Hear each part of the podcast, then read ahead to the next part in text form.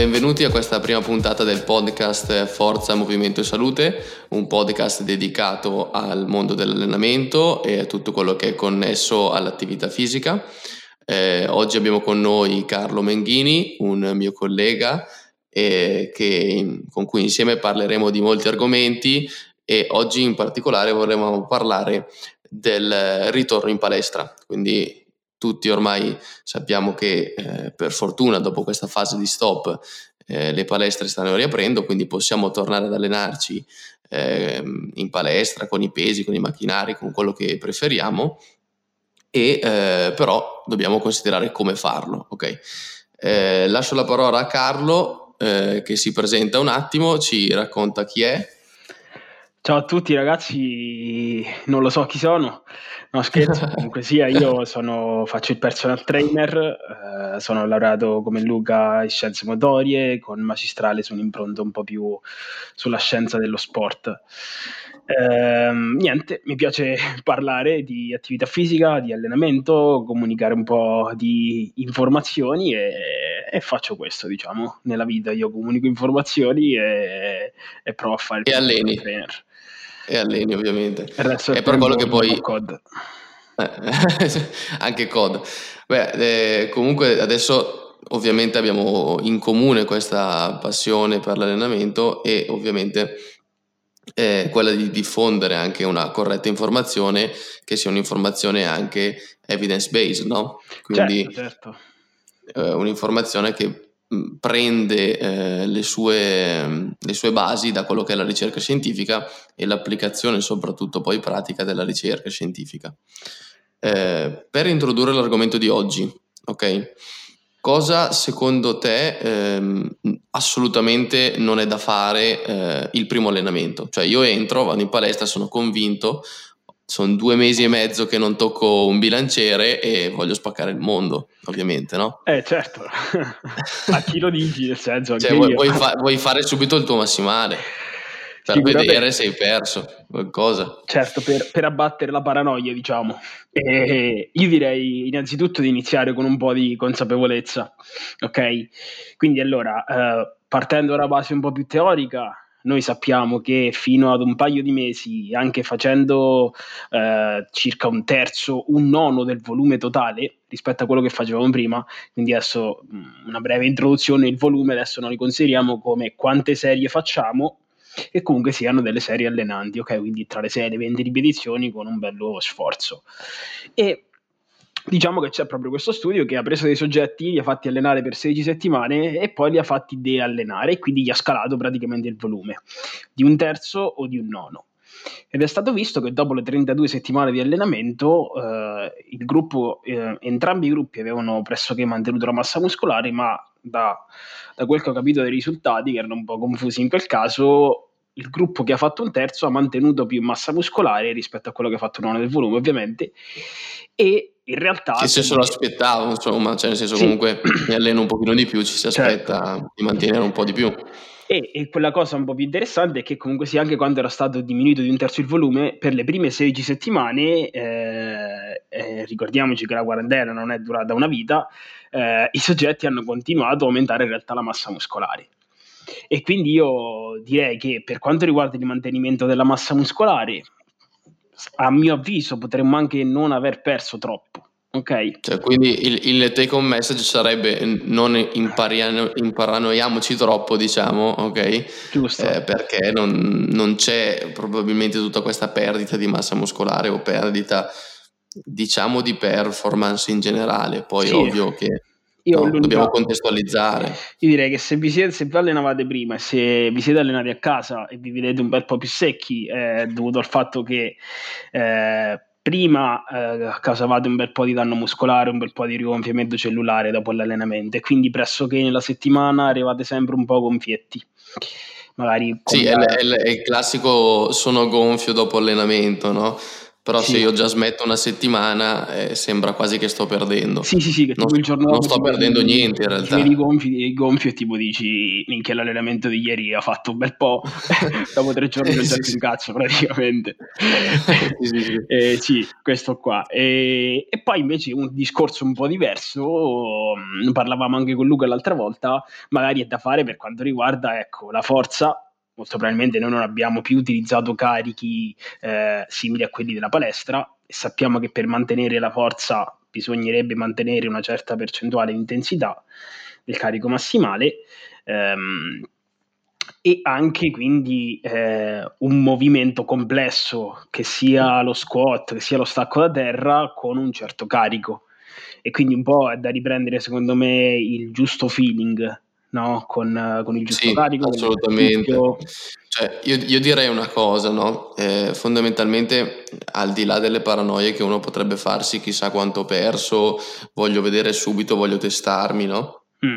Al di là di quello che è, è, inutile, cioè nel senso non facciamoci prendere da questa, da questa cosa qua, no? da questa voglia di ritestare subito, ma prima pensiamo a fare un, un approccio al, all'esercizio, cioè mm. facevo squat, facevo stacco, eh, facevo panca con manubri, ad esempio, eh, devo riprendere in mano, ma non devo riprendere in mano gli stessi pesi di prima, devo prendere eh sì. in mano un peso facile, cioè che io sento come facile adesso. Anche okay. perché par- parlando un po' più tipo, tipo filosoficamente, no? C'era la, non mi ricordo la, comunque sia la teoria della supercompensazione, non ricordo l'autore, eh, non so ti ricordi che l'avevo chiesto anche a Buzzichelli una volta mm. e che lui poi aveva fatto la sua, te- la sua teoria. Comunque sia, niente, eh, della supercompensazione del ciclo stress-adattamento, no? Sì. E, e quindi prima ci serviva stimolo 10 per crescere 1, adesso ci serve stimolo 6 per crescere 1. Okay? Sì, assolutamente. E, e quindi nel senso non abbiamo più bisogno del volume del quale avevamo bisogno prima. E il volume di prima, quindi esempio noi prima facevamo esempio 8 serie allenanti per il petto, ok?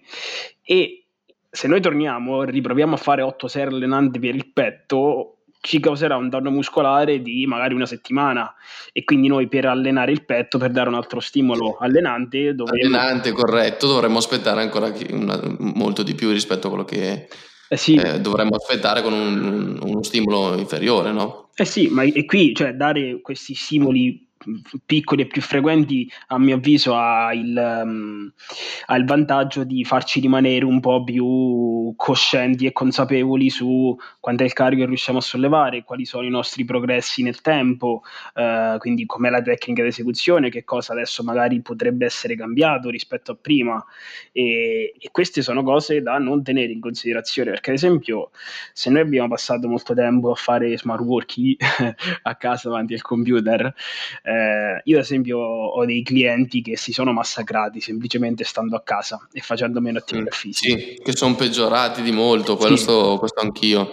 L'ho notato anch'io questo. E cioè, nel senso, Perché... quando, quando, scusa, ti interrompo, quando ad esempio riapprocci, che ne so, uno squat, uno stacco, magari la schiena non è più quella di prima, magari le spalle non sono più quelle di prima.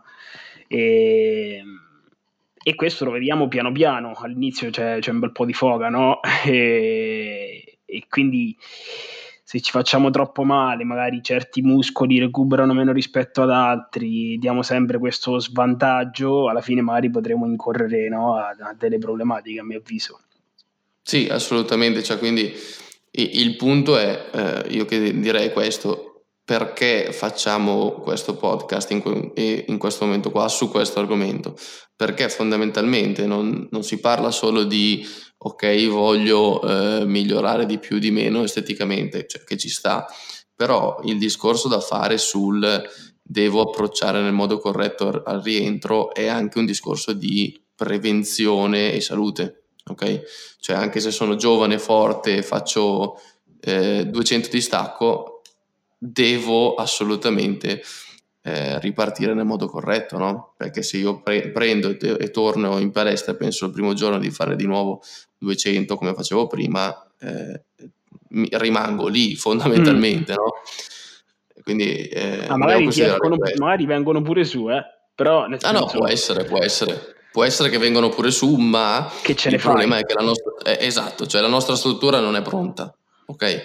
Cioè non, non, tocca più quel carico da un po' di tempo, è meglio non, non ripartire subito con quei carichi. Cioè, tipo, Quindi, scusa ti interrompo, eh? però mm. tipo c'era uno, ad esempio ascoltavo un podcast di Bryce, uh, The Strength Athletes, non so se li hai mai sentiti. Vabbè, praticamente parlavano di un approccio che seguiva uno psicologo dello sport per aiutare appunto i pesisti che avevano problematiche col carico. E quindi praticamente che faceva? In, oh, ora questo non, non, lo applichiamo, eh, però in quell'esempio eh, lui nell'allenamento mascherava il carico, ok? Metteva tipo, non lo so, un panno sopra, una roba del genere. E in modo che gli atleti andavano avanti a solamente a percezione della fatica e quindi sentivano se l'esercizio, se l'esercizio, se le serie erano le loro, stavano facendo troppo, troppo poco, più che pensare, ok, io dovrei essere capace di sollevare quel carico perché prima della quarantena ne ero capace. Eh, quindi pura autoregolazione Capito. fondamentalmente. Eh, sì, secondo me è molto intelligente eh, come quindi, Quindi dobbiamo, dobbiamo chiedere a, all'assistente di sala in palestra se ci maschera il carico, così abbiamo, se ci mette la salvietta sopra e ce lo carica lui, sì, così sì, non abbiamo... Gli asciugamani okay. tipo. No, però eh, il punto qual è? Cioè, abbiamo toccato un, un punto fondamentale, cioè non basatevi sui carichi vecchi, ma basatevi sulla vostra percezione dello sforzo, ok? Mm. Che si chiama normalmente RPE, la scala, che è una scala da 1 a 10, per farla semplice possiamo sintetizzarla come eh, 1 è lo sforzo minimo che posso fare, sono sdraiato sul divano, e 10 è il massimo sforzo che io ho mai provato in vita mia o credo che sia il massimo sforzo possibile, mm. ok? Eh, e quindi fondamentalmente dobbiamo regolarci con questa scala e non toccare mai eh, livelli alti di fatica eh, per le prime due settimane, tre direi, no? Mm. Se dovessimo dei, cioè, decidere dei livelli di, di, fatica, io probabilmente direi state sotto il 6-7. Sì, anche no? io, anche io. Io direi, ecco, se uno riesce poi a prendere e a regolarsi bene con la percezione della fatica, io credo che semplicemente uno riesca a capire poi a una certa se è il caso o no, eh, magari di accumulare fatica perché magari siamo stati freschi nelle settimane precedenti o meno. Certo, e, certo.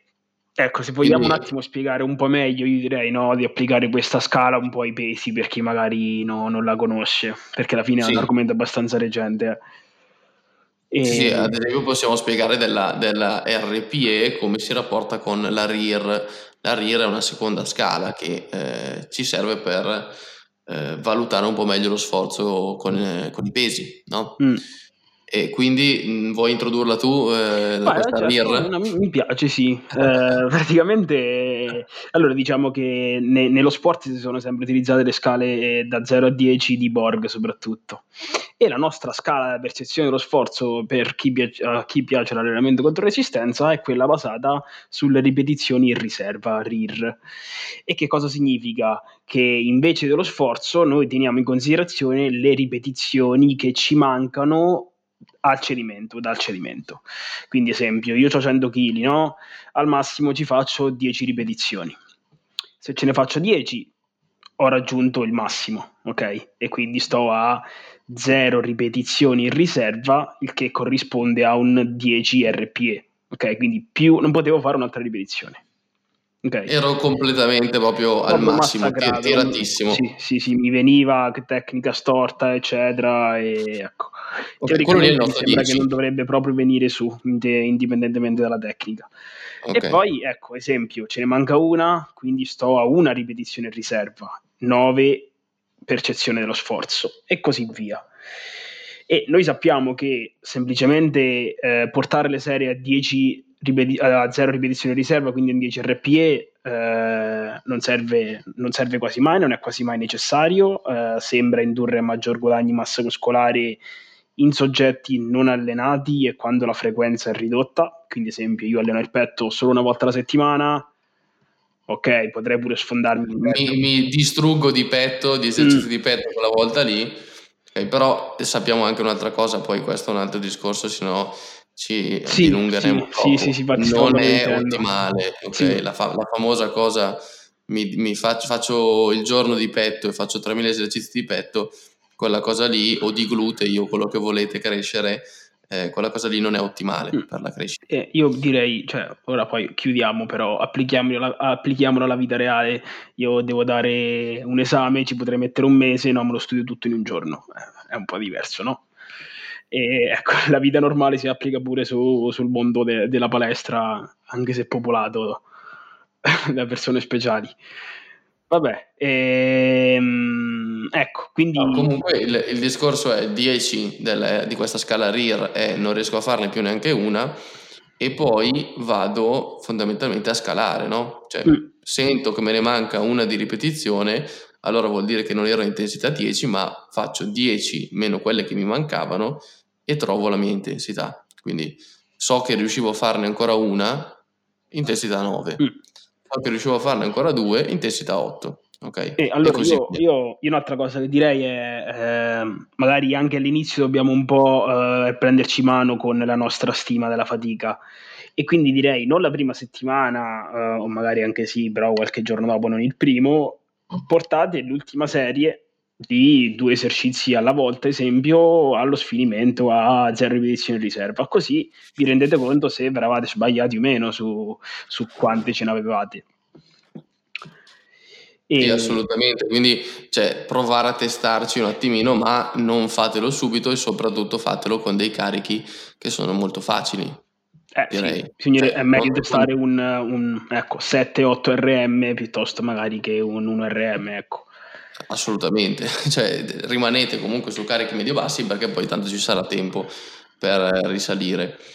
Eh, unica precisazione che mi viene da, da, fare sulla scala RIR, rimanete sul 6-7, però attenzione che il 6-7, quindi vuol dire 3-4 ripetizioni del cedimento, in realtà è un pochino più larga la, la scala, cioè nel senso che se siamo su intensità 6 vuol dire che magari me ne potevano mancare 5 o 6 anche dal cedimento. Okay, sì, 4. sì, tanto più mi stanzio, no? più, esatto, più Perché non riesco a capirlo bene, cioè, mm. è, se, se, se, sento che ne ho ancora una o sento che ne ho ancora due, se sono abbastanza esperto più o meno lo capisco in modo preciso.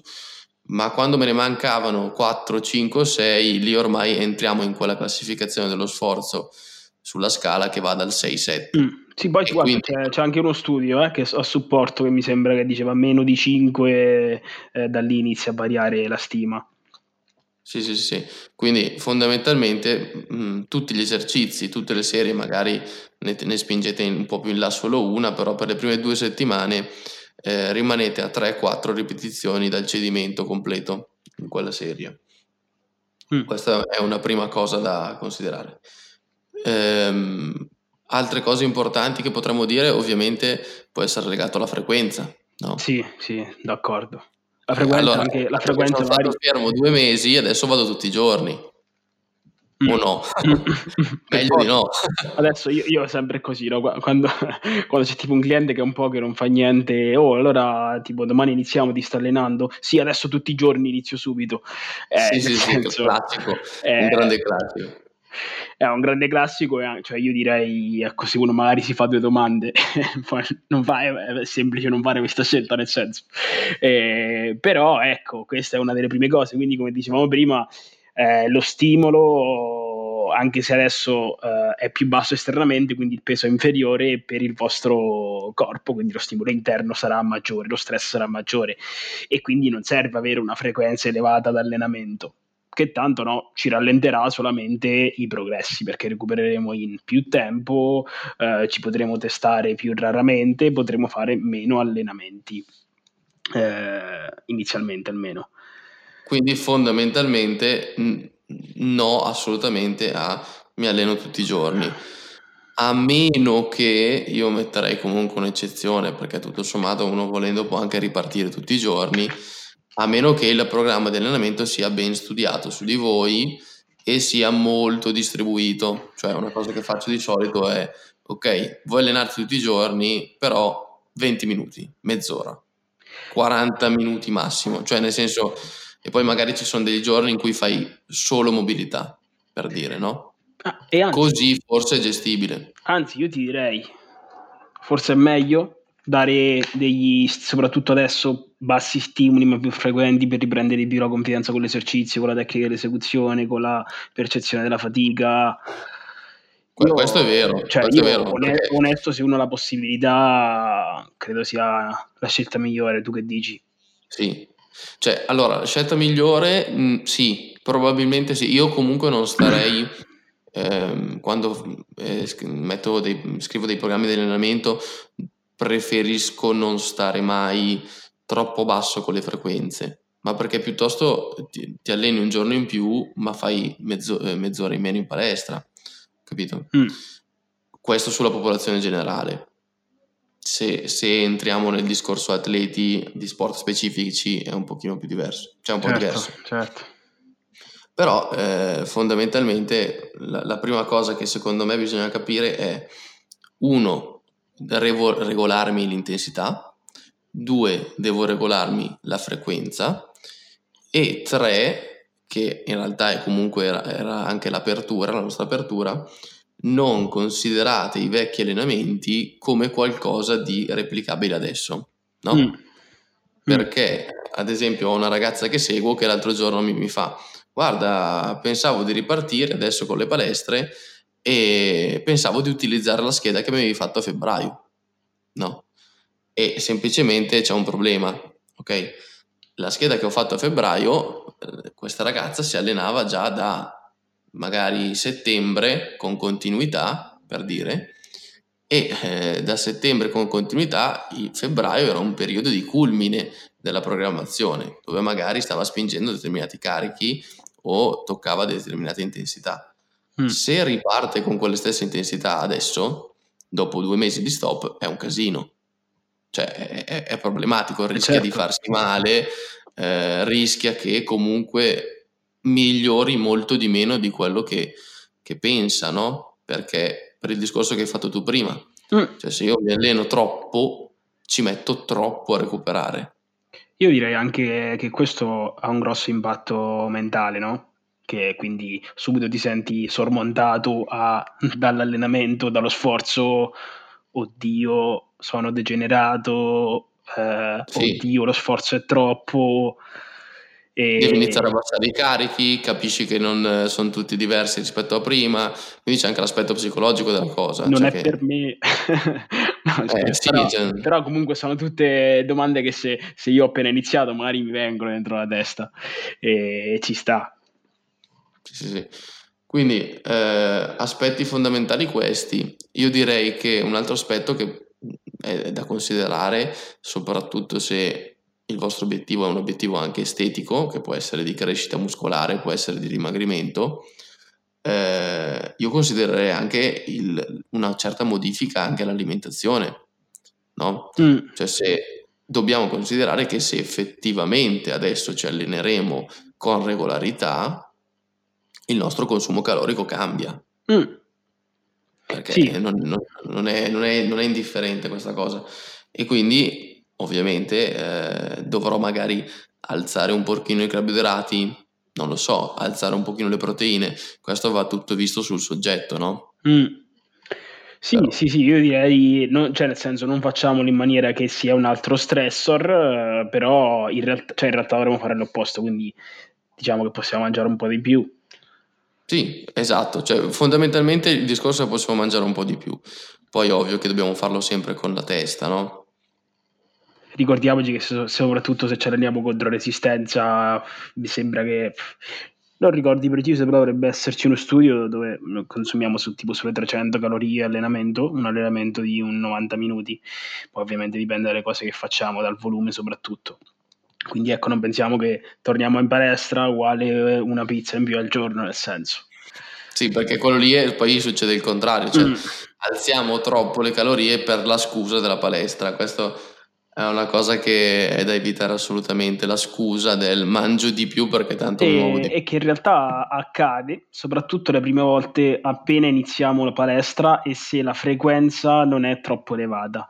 C'era uno studio di diverse settimane che adesso non ricordo in realtà, dove è stato proprio visto che eh, l'effetto che aveva la palestra sulla sazietà in realtà aveva una relazione particolare. Quindi se io non facevo una certa intensità, una certa frequenza di attività all'inizio, non aumentava ad esempio la, la sazietà o diminuiva la fame, ora non ricordo di preciso e quindi andava a finire che eh, quello che mangiavano in più i soggetti non, combaciava, non compensava l'attività fisica, ok? E quindi... Fondamentalmente hanno visto che le persone che iniziavano a fare attività fisica mangiavano di più, ma quel mangiare di più era di più di quello che spendevano come Giusto. calorie dell'allenamento. È proprio il rischio no? che ci potrebbe stare adesso è un, è un rischio super, super, comune direi questo, però eh, teniamone conto, cioè io inizio ad allenarmi, posso mangiare di più, ok, ma, se, ma è facile, molto facile saltare di quelle 200, 300, 400 calorie in più per questa scusa e in realtà poi i miei progressi dal punto di vista di dimagrimento o estetico eh certo, eh, eh certo. Poi, saranno assolutamente ottimali. Un'altra cosa che mi è venuta in mente ora riguarda il fatto che usciamo di casa e stiamo già in estate. E quindi no, eh, almeno mi viene pensato nella mia esperienza o in molte noi tendiamo a uh, definirci o mettere sul fisico anche per mostrarlo uh, alle persone, diciamo, d'estate, no? Quando andiamo al mare, ci facciamo le foto abbronzati, non lo so. Certo. Eh, io ho sempre pensato di, che, di, poter fare queste cose, ma mi sono sempre vergognato. Perché alla fine, cioè, alla fine ovviamente... Eh, non si è mai soddisfatti, no? Cioè, nel senso, eh. se uno continua ad allenarsi, cioè io lo vedo sempre, eh, mi vedo sempre molto peggio di, di quello che ma- magari sono, non lo so. Sì, sì, ma io dico, periodo io, poi... capita che mi guardo le foto tipo di due anni fa e dico, minchia, facevo paura, invece ai tempi mi sentivo una merda. cioè, eh, ecco, poi, nel senso, una cosa molto importante per l'estate, Mario è un po' personale, però ecco, eh, non sono gli altri a fare la nostra persona e non è l'opinione degli altri.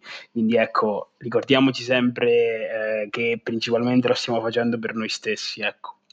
E che gli altri, nel senso, vabbè, a volte almeno io ho l'impressione che una persona che va in palestra e che quindi faccia una cosa che magari un'altra persona non fa per migliorare se stessa, venga sempre un pochino no, giudicata o magari ecco, si va sempre a trovare il difetto o, o quella cosetta. Eh, è un po' poi, no? tra l'altro questo è, è un discorso che, che, rientra poi nella psicologia no? della, della, cosa, dell'esercizio, mm. che è interessante, potremmo anche affrontare eh, la visione di se stessi, cosa magari dice la ricerca riguardo a, a magari disturbi alimentari, visione alterata della, della persona. Mm. questa cosa è una cosa interessante, secondo me. Sì, sì, sì, molto, molto interessante. E... Se, se, non erro, hanno fatto anche degli studi su dei bodybuilder, forse. Cioè, bodybuilder, ovviamente, eh, immagino, eh, dato che erano bodybuilder professionisti, se non erro, erano eh, anche doped.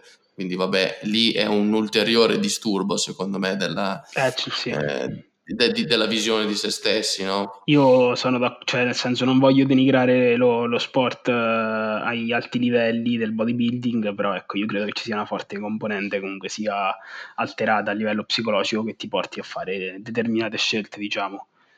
Sì, eh, questo ovviamente parlando soprattutto, cioè, soprattutto parlando del discorso doped. Eh certo, certo, sì, sì. Eh, altrimenti è uno carità, sport come un altro.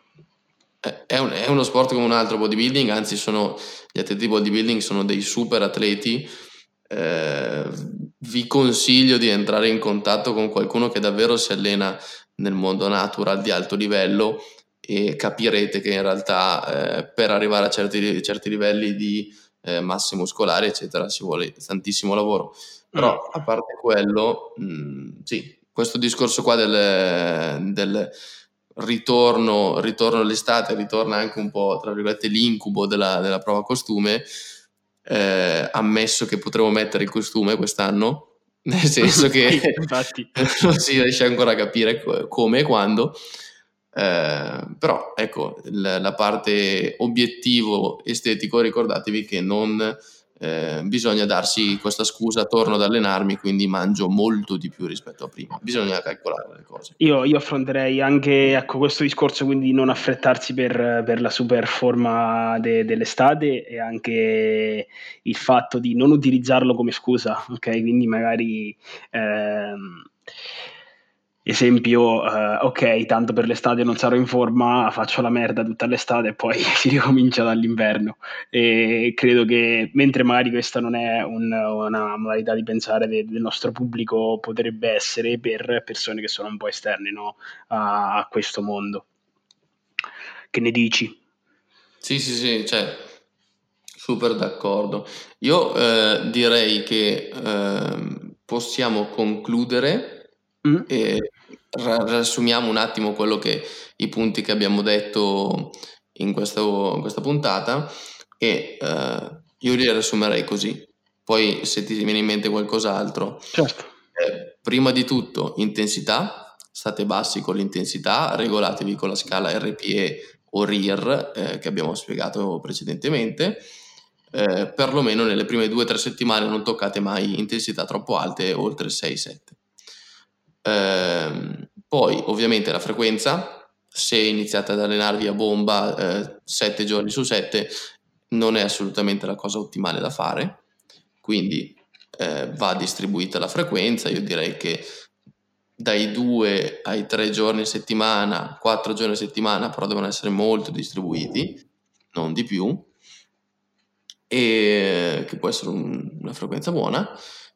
E poi abbiamo detto anche il discorso eh, alimentare, non esageriamo, non diamoci la scusa qua il ritorno, devo, è vero che devo sistemare la mia parte alimentare perché probabilmente mi muoverò di più, però stiamo attenti per, per il discorso che abbiamo fatto prima. Mm. Aggiungeresti qualcos'altro come conclusione? No, guardi, direi, direi che, che, ci sta e metterei anche ecco, la conclusione, tratteniamo il nostro ego, eh, nel giro di poco tempo torneremo alla condizione alla quale siamo partiti prima di questa problematica, se ci siamo dati da fare sono convinto che siamo migliorati e, e quindi ecco, non diamoci troppi limiti riguardanti le aspettative, che in realtà ecco, la situazione riguarda tutto il mondo e, e niente, ricordiamoci perché lo facciamo. Esatto, che lo facciamo principalmente per noi stessi, mm. che se, se, lo facciamo per noi stessi ovviamente è quello che ci porta avanti. La, la, famo- la, la vera motivazione è sempre interna. Eh, ricordate che potete guardare tutti i video motivational che volete, ma eh, in realtà finché non ho qualcosa che mi spinge dall'interno non sarò mai soddisfatto e felice di fare quella cosa. Eh sì. Bene, salutiamo tutti, eh, grazie a Carlo che grazie a te, Lugo, grazie a voi che ci ascoltate. E ovviamente siamo sempre aperti a qualsiasi feedback eh, e proposta, se avete degli argomenti in particolare che vi interessano fatecelo sapere sui, sui nostri profili Instagram eh, e alla prossima. Ciao ciao. Ciao a tutti. Ciao.